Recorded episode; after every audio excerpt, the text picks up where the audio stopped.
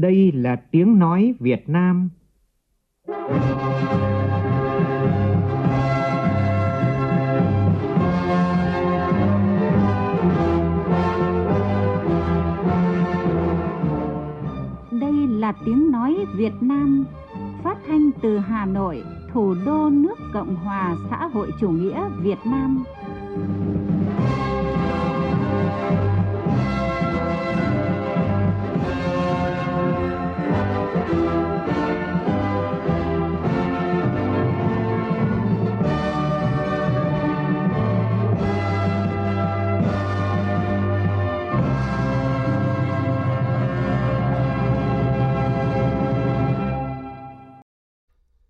Biên tập viên Thanh Trường kính chào quý vị và các bạn. Mời quý vị và các bạn nghe chương trình Thời sự sáng của Đài Tiếng nói Việt Nam. Hôm nay thứ Sáu ngày bốn tháng chín năm hai nghìn không trăm hai mươi, tức ngày mười bảy tháng bảy năm Canh Tý. Chương trình có những nội dung chính sau đây.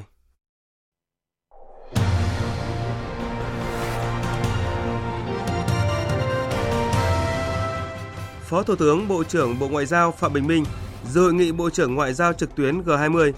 Các bộ trưởng nhất trí đoàn kết hợp tác, phối hợp toàn cầu và khu vực để thế giới vượt qua cuộc khủng hoảng đại dịch covid mười chín. Nhà xuất bản Đức ra mắt cuốn sách Tiểu sử chính trị Hồ Chí Minh, thu hút sự quan tâm đông đảo bạn bè Đức. Hôm nay tiếp tục diễn ra kỳ thi tốt nghiệp trung học phổ thông quốc gia đợt hai ở một số địa phương. Cựu chủ tịch và cựu tổng giám đốc giê pê Bank bị đề nghị truy tố vì gây thiệt hại gần một nghìn tỷ đồng. Trong phần tin quốc tế, xả súng tại Mexico khiến ít nhất hai mươi người thương vong. Thủ tướng Nga thăm Belarus trong bối cảnh nhà lãnh đạo Belarus đang phải đối mặt với cuộc khủng hoảng chính trị lớn nhất trong gần ba mươi năm cầm quyền.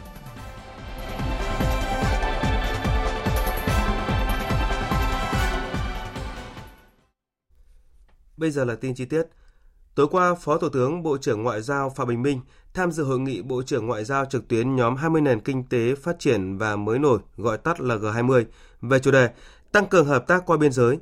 Việt Nam được mời tham dự hội nghị của G hai mươi trên cương vị Chủ tịch ASEAN. Tin cho biết. Đây là hội nghị Bộ trưởng Ngoại giao đặc biệt của G hai mươi diễn ra trong bối cảnh đại dịch covid mười chín tiếp tục diễn biến phức tạp trên toàn cầu. Nhiều nền kinh tế lớn suy thoái nghiêm trọng trong nhiều thập kỷ.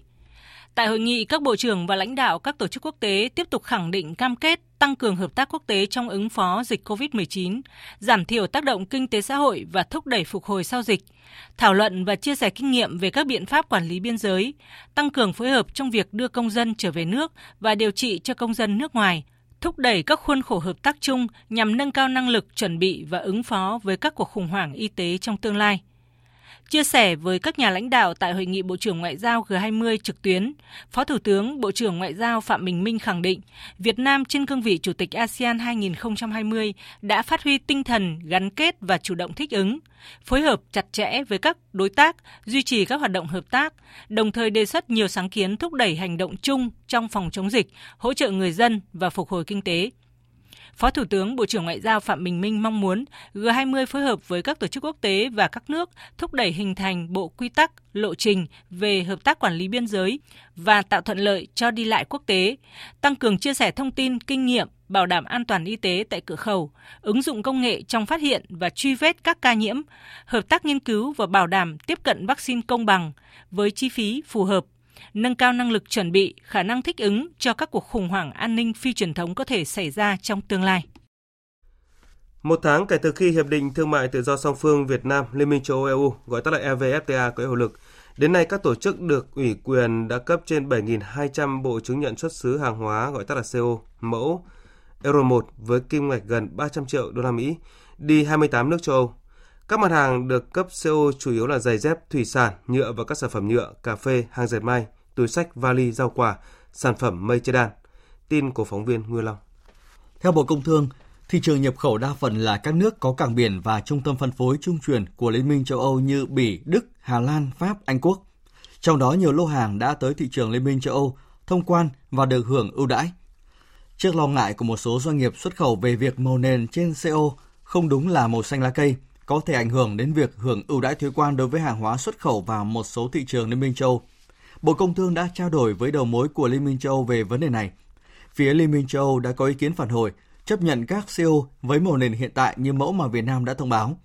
Việc này cũng đang được Liên minh châu Âu thông báo tới cơ quan hải quan các nước thành viên để đảm bảo các xê ô theo mẫu hiện tại mà tổ chức cấp xê ô của Việt Nam cấp cho doanh nghiệp sẽ không bị từ chối cho hưởng ưu đãi thuế quan.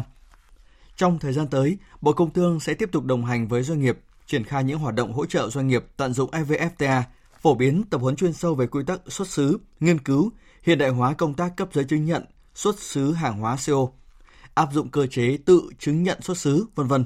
Đồng thời, phối hợp chặt chẽ với phía Liên minh châu Âu để kịp thời giải quyết các vấn đề phát sinh trong quá trình thực thi hiệp định. Trong diễn biến liên quan, Chính phủ cũng vừa ban hành nghị định quy định hệ thống bảo đảm gỗ hợp pháp Việt Nam để đáp ứng yêu cầu của phía Liên minh châu Âu, qua đó thúc đẩy mặt hàng gỗ vào thị trường tiềm năng này. Chính phủ giao Bộ Nông nghiệp và Phát triển Nông thôn chủ trì phối hợp với các bộ ngành liên quan hướng dẫn, tổ chức thực hiện nghị định này theo thẩm quyền. Nghị định có hiệu lực thi hành từ ngày ba mươi tháng mười tới.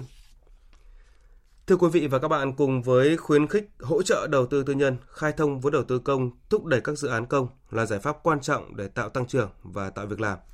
Thế nhưng vướng mắc lớn nhất ở nhiều địa phương là công tác giải phóng mặt bằng, dẫn tới nhiều công trình chậm tiến độ.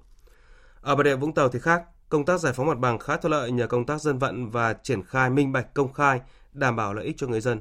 Nhờ đó nhiều công trình dự án công trên địa bàn được đẩy nhanh tiến độ. Ghi nhận của phóng viên Lưu Sơn. Trong năm năm qua, thành phố đã và đang triển khai bồi thường giải phóng mặt bằng một trăm mười lăm dự án với tổng diện tích thu hồi hơn hai mươi mốt triệu mét vuông đất, hơn tám nghìn ba trăm năm mươi hộ cá nhân đơn vị ảnh hưởng do thu hồi đất. Trong đó, tính đến tháng tám này, thành phố đã quyết định thu hồi hơn hai triệu mét vuông đất với tổng kinh phí bồi thường hỗ trợ hơn hai nghìn tỷ đồng. Công tác bồi thường giải phóng mặt bằng của thành phố được đánh giá là thuận lợi, nhanh chóng so với các địa phương khác. Theo ông Hoàng Vũ Thảnh, Phó Chủ tịch Ủy ban Nhân dân thành phố Vũng Tàu, ngoài việc giải quyết chính sách hỗ trợ giá bồi thường tương đối phù hợp cho người dân có đất bị thu hồi, thành phố còn thực hiện bố trí tái định cư cho người dân theo nguyện vọng, đảm bảo điều kiện sống khi đến nơi ở mới. Thành phố thì đang triển khai được các khu tái định cư, người dân tới nên người ta thấy yên tâm. Khi nhìn thấy những cái khu đất tái định cư, cái cuộc sống người ta sẽ được thay đổi. Sau khi thu hồi đất thì người ta yên tâm.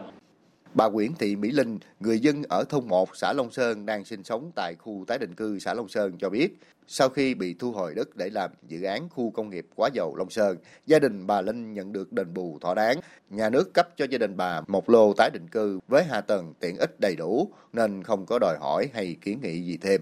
Từ khi vào khu ở mới, chúng tôi cảm thấy ở đây khang trang hơn chỗ ở trước.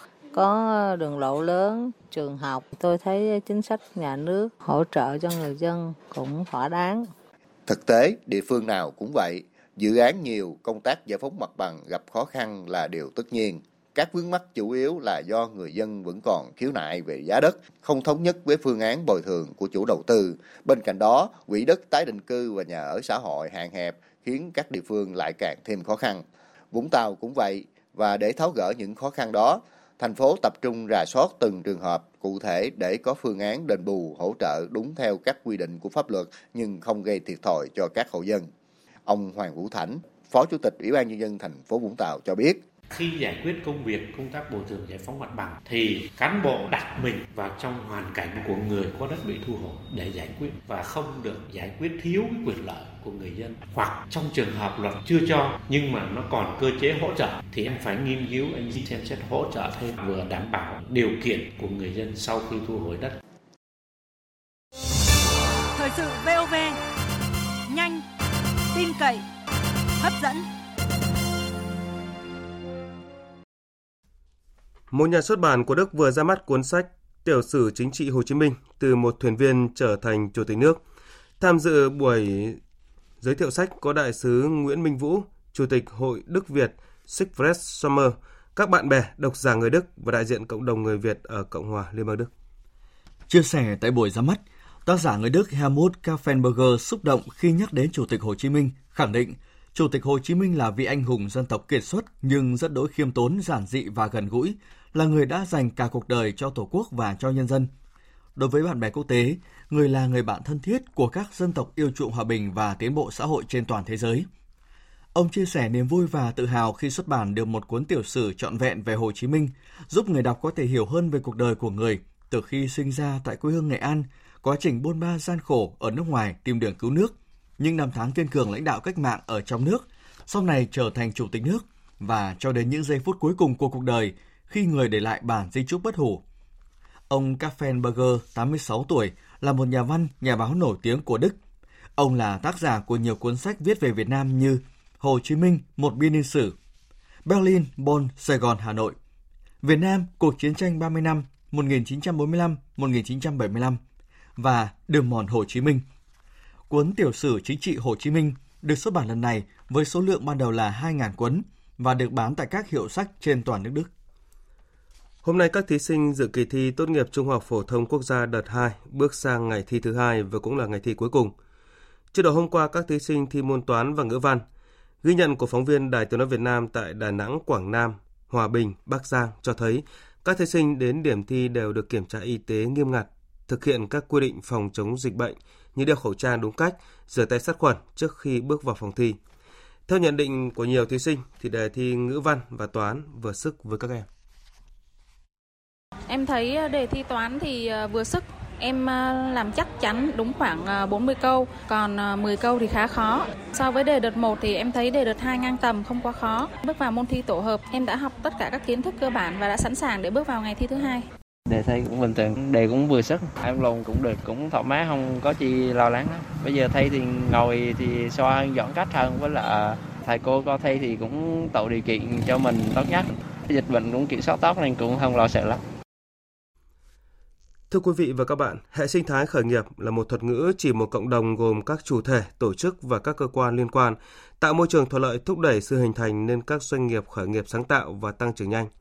Tại Đắk Lắk, sau hai năm đẩy mạnh các hoạt động hỗ trợ nâng cấp hệ thống sinh thái khởi nghiệp ở tỉnh, đã được nâng lên cấp độ hai là hệ sinh thái cơ bản.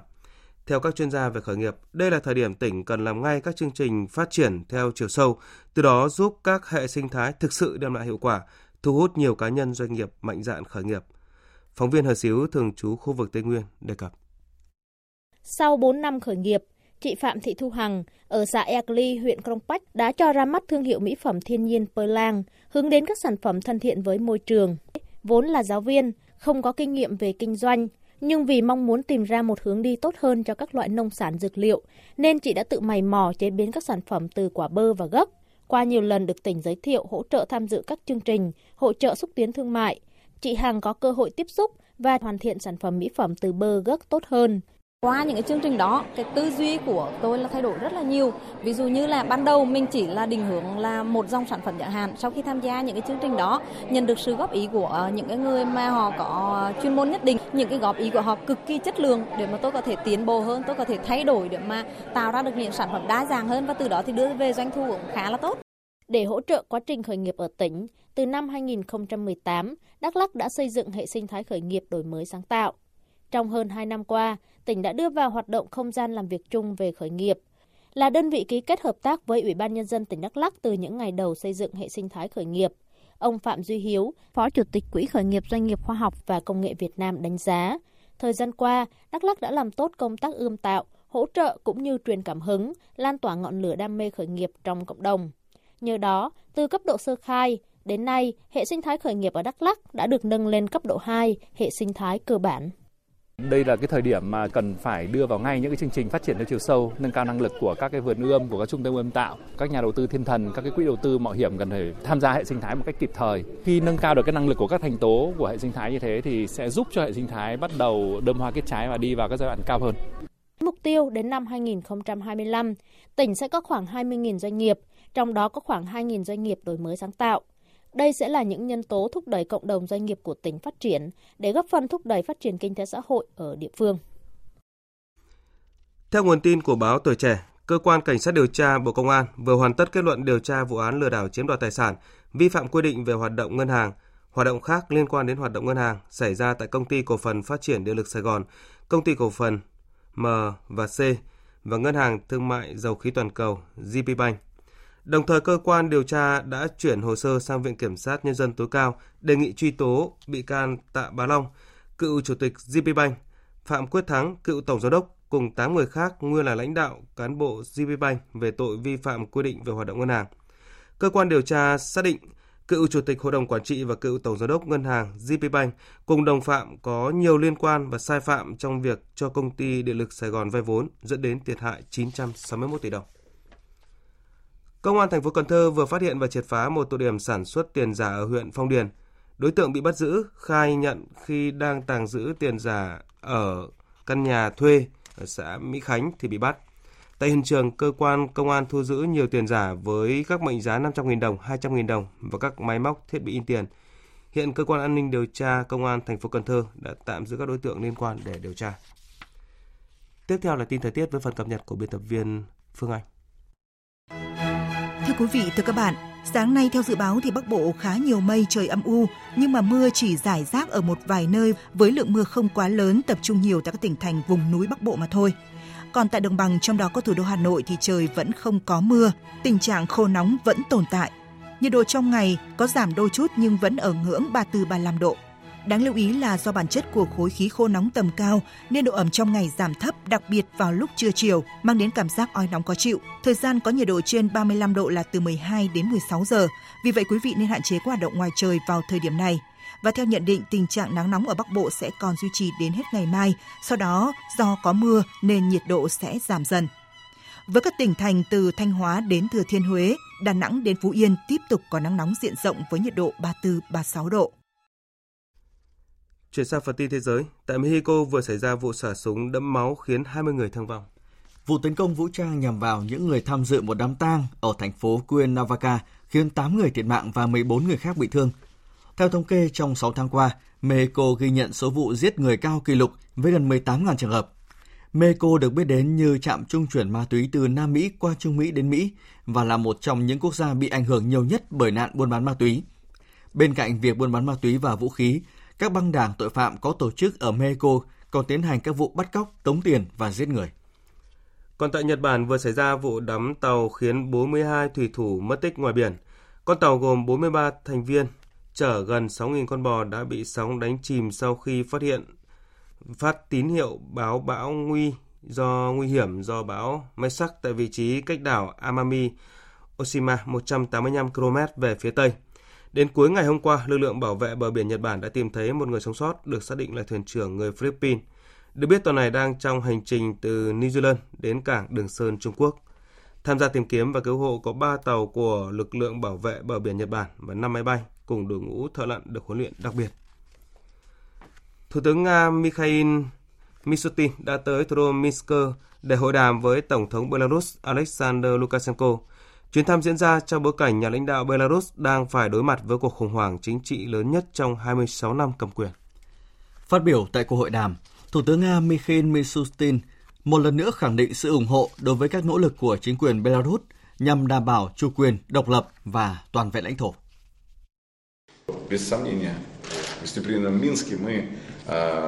Nga hoàn toàn ủng hộ chủ quyền, độc lập và toàn vẹn lãnh thổ của Belarus. Mối quan hệ giữa Nga và Belarus rất tốt đẹp. Điều này có được không chỉ nhờ các mối quan hệ lịch sử, ngôn ngữ và tôn giáo, mà còn là tình cảm của hàng trăm nghìn, hàng triệu công dân của chúng tôi và đúng hơn là của nhân dân hai nước. Belarus rơi vào bất ổn sau cuộc bầu cử Tổng thống hôm chín tháng tám vừa qua, với chiến thắng vang dội thuộc về ông Lukashenko. Tuy nhiên, ứng cử viên đối lập không công nhận kết quả và đã rời đất nước để sang Litva. Nhiều cuộc biểu tình đông người đã diễn ra tại các thành phố và xảy ra xô xát với cảnh sát. Hàng ngàn người tham gia các cuộc biểu tình đã bị bắt giữ. Bộ Ngoại giao Ấn Độ xác nhận nước này sẽ tổ chức cuộc họp của nhóm Bộ Tứ gồm bốn quốc gia là Australia, Nhật Bản, Ấn Độ và Mỹ, cùng thời điểm với cuộc đối thoại hai cộng hai, Bộ trưởng Ngoại giao và Quốc phòng với Mỹ. Tuy vậy, thời gian cụ thể của các sự kiện chưa được công bố. Trong các cuộc gặp dự kiến, nhóm Bộ Tứ được cho là sẽ thảo luận các biện pháp đối phó với các hành động của Trung Quốc, đẩy nhanh việc chuyển dịch các chuỗi sản xuất ra khỏi Trung Quốc, cũng như giải quyết đại dịch covid mười chín trên toàn cầu. Tổ chức Y tế Thế giới vừa công bố danh sách các thành viên của Hội đồng đánh giá cách xử lý đại dịch covid mười chín trên toàn cầu. Mục đích của việc thành lập Hội đồng đánh giá cách xử lý đại dịch nhằm tìm hiểu nguồn gốc bệnh, cơ chế lây nhiễm, các tác động đến sức khỏe, kinh tế, chính trị, đồng thời đưa ra các khuyến nghị chuyên biệt cho các quốc gia trên thế giới về cách thức đương đầu với đại dịch trong tương lai. Hội đồng đánh giá cách xử lý đại dịch covid mười chín có sự tham gia của nhiều quan chức và giáo sư, tiến sĩ của mười một quốc gia trên thế giới, bao gồm New Zealand, Colombia, Trung Quốc, Canada. Kể từ khi đại dịch covid mười chín bùng phát, chính quyền Tổng thống Donald Trump đã chỉ trích mạnh mẽ vai trò của Tổ chức Y tế Thế giới W H O trong cách thức xử lý khủng hoảng, đồng thời tuyên bố rút khỏi tổ chức này. Đêm qua theo giờ Việt Nam, chính phủ Pháp công bố chi tiết gói một trăm tỷ euro để phục hồi kinh tế sau đại dịch. Phóng viên Huỳnh Điệp, thường trú tại Pháp đưa tin. Sau ba tháng thảo luận cùng các công đoàn, các doanh nghiệp và các tổ chức xã hội, ngày ba tháng chín, chính phủ Pháp đã công bố chi tiết kế hoạch phục hồi nền kinh tế nước này sau khi chịu tác động rất nặng nề từ dịch covid mười chín. Đây là một kế hoạch được tất cả người dân, doanh nghiệp Pháp chờ đợi. Bình luận về kế hoạch này, Thủ tướng Pháp Jean Castex cho rằng kế hoạch này không phải là một món quà cho các doanh nghiệp mà là cho toàn nước Pháp. Với cuộc khủng hoảng này, nước Pháp sẽ thiệt hại một trăm tỷ euro tài sản quốc gia. Kế hoạch này vì thế đơn giản là nhằm bù lại đúng một trăm tỷ euro tài sản quốc gia bị thiệt hại. Chúng tôi sẽ bơm tiền ồ ạt vào nền kinh tế, để nền kinh tế và đương nhiên cả các doanh nghiệp hoạt động trở lại.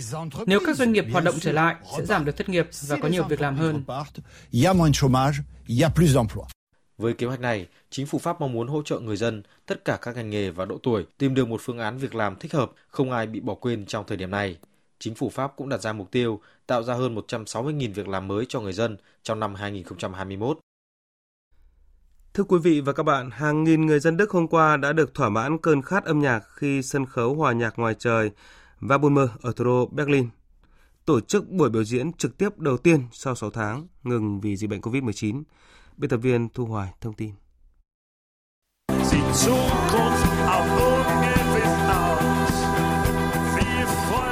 Khác với những buổi biểu diễn trước đây luôn quy tụ tới hàng chục nghìn người theo dõi, hôm qua chỉ có năm nghìn người được phép vào sân và tất cả đều phải tuân thủ các quy định về giãn cách xã hội nhằm đảm bảo không lây nhiễm virus SARS-cô vê hai. Ngôi sao dòng nhạc Post Lager với nhiều ca khúc ăn khách, Roland Kaiser đã chia sẻ ngay tại sân khấu rằng đại dịch covid mười chín không thể giết chết niềm đam mê và tâm hồn âm nhạc ở mỗi con người. Văn hóa không phải là xa xỉ, mà là nhu cầu cơ bản của con người. Với tinh thần này, chúng ta hãy biến buổi hòa nhạc đặc biệt trong thời gian đặc biệt này thành một trải nghiệm độc đáo. Lần đầu tiên được theo dõi trực tiếp một buổi biểu diễn âm nhạc ngoài trời sau gần sáu tháng do tác động của dịch covid mười chín, anh René Norbert đã không giấu được niềm xúc động khi một lần nữa lại được hò reo gọi tên thần tượng của mình, hay chỉ đơn giản là được đu đưa theo âm nhạc. Anh chia sẻ: "Chúng tôi rất vui vì mọi thứ cuối cùng cũng bắt đầu trở lại. Chúng tôi đang sống lại sau gần ấy tháng nghỉ ngơi.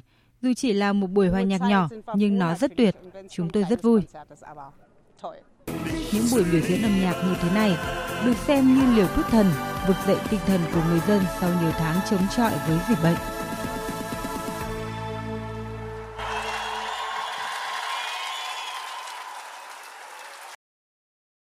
Tiếp theo là tin thể thao.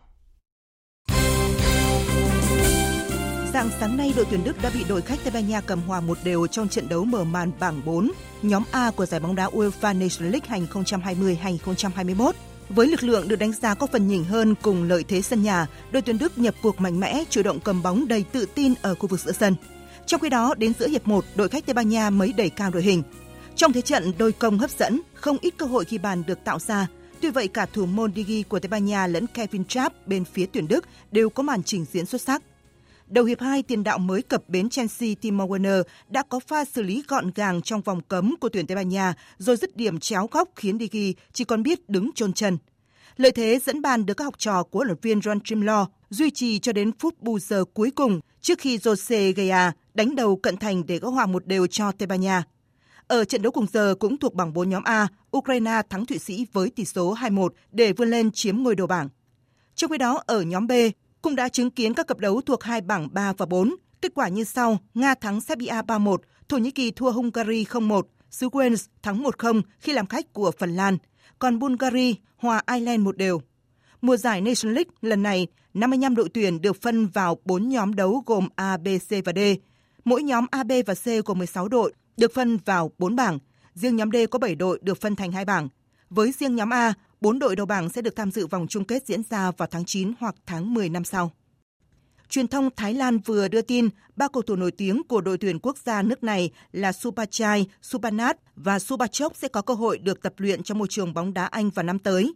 Hai câu lạc bộ Buriram và Leicester sắp ký thỏa thuận hợp tác chiến lược phát triển bóng đá, qua đó cho phép đội tuyển Thái Lan gửi những tài năng trẻ sang Anh tập luyện, mở màn với kế hoạch đưa ba cầu thủ nổi tiếng Thái Lan này sang xứ sương mù vào mùa hè năm tới. Chi tiết về kế hoạch này sẽ được công bố trong buổi lễ diễn ra vào ngày chín tháng chín. Dự báo thời tiết. Phía Tây Bắc Bộ, ngày nắng, có nơi có nắng nóng, chiều tối và đêm có mưa rào và dông vài nơi, gió nhẹ, nhiệt độ từ hai mươi tư đến ba mươi lăm độ. Phía Đông Bắc Bộ, ngày nắng, có nơi nắng nóng, chiều tối và đêm có mưa rào và dông vài nơi, gió nhẹ, nhiệt độ từ hai mươi lăm đến ba mươi lăm độ. Các tỉnh từ Thanh Hóa đến Thừa Thiên Huế, ngày nắng, có nơi có nắng nóng, chiều tối và đêm có mưa rào và dông vài nơi, gió nhẹ, nhiệt độ từ hai mươi lăm đến ba mươi sáu độ. Các tỉnh ven biển từ Đà Nẵng đến Bình Thuận, ngày nắng, có nơi có nắng nóng, chiều tối và đêm có mưa rào và dông vài nơi, riêng phía Bắc, chiều tối có mưa rào và dông rải rác, gió Tây Nam cấp hai, cấp ba, nhiệt độ từ hai mươi lăm đến ba mươi lăm độ. Tây Nguyên, có mưa rào và dông vài nơi, riêng chiều tối và tối có mưa rào và rải rác có dông, cục bộ có mưa vừa mưa to, gió Tây Nam cấp hai, cấp ba, nhiệt độ từ hai mươi đến ba mươi hai độ. Các tỉnh Nam Bộ, có mưa rào và dông vài nơi, riêng chiều tối và tối có mưa rào và dông rải rác, cục bộ có mưa vừa mưa to, gió Tây Nam cấp hai, cấp ba, nhiệt độ từ hai mươi tư đến ba mươi tư độ. Khu vực Hà Nội, ngày nắng có nơi có nắng nóng, chiều tối và đêm có mưa rào và dông vài nơi, gió nhẹ, nhiệt độ từ hai mươi sáu đến ba mươi lăm độ. Dự báo thời tiết biển, Bắc và Nam Vịnh Bắc Bộ có mưa rào và dông vài nơi, tầm nhìn xa trên mười ki lô mét, gió nhẹ. Vùng biển từ Quảng Trị đến Quảng Ngãi có mưa rào rải rác và có nơi có dông, trong cơn dông có khả năng xảy ra lốc xoáy và gió giật mạnh, tầm nhìn xa trên mười ki lô mét, giảm xuống còn bốn đến mười ki lô mét trong mưa, gió Nam cấp ba, cấp bốn.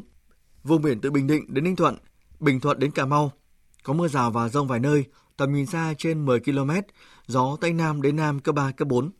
Vùng biển từ Cà Mau đến Kiên Giang, có mưa rào rải rác và có nơi có dông, trong cơn dông có khả năng xảy ra lốc xoáy và gió giật mạnh, tầm nhìn xa trên mười ki lô mét, giảm xuống còn bốn đến mười ki lô mét trong mưa, gió nhẹ. Khu vực Bắc, giữa và Nam Biển Đông, có mưa rào và dông vài nơi, tầm nhìn xa trên mười ki lô mét, gió Tây Nam đến Nam cấp ba, cấp bốn. Khu vực quần đảo Hoàng Sa thuộc thành phố Đà Nẵng và khu vực quần đảo Trường Sa thuộc tỉnh Khánh Hòa có mưa rào và dông vài nơi, tầm nhìn xa trên mười ki lô mét, gió Tây Nam đến Nam cấp ba, cấp bốn. Vịnh Thái Lan có mưa rào và dông rải rác, trong cơn dông có khả năng xảy ra lốc xoáy và gió giật mạnh. Tầm nhìn xa trên mười ki lô mét, giảm xuống còn bốn đến mười ki lô mét trong mưa, gió nhẹ. Thông tin dự báo thời tiết vừa rồi cũng đã kết thúc chương trình Thời sự sáng của Đài Tiếng nói Việt Nam. Chương trình do biên tập viên Thanh Trường biên soạn và thực hiện với sự tham gia của phát thanh viên Thành Tuấn, kỹ thuật viên Uông Biên, chịu trách nhiệm nội dung Hằng Nga. Xin kính chào tạm biệt và hẹn gặp lại quý vị.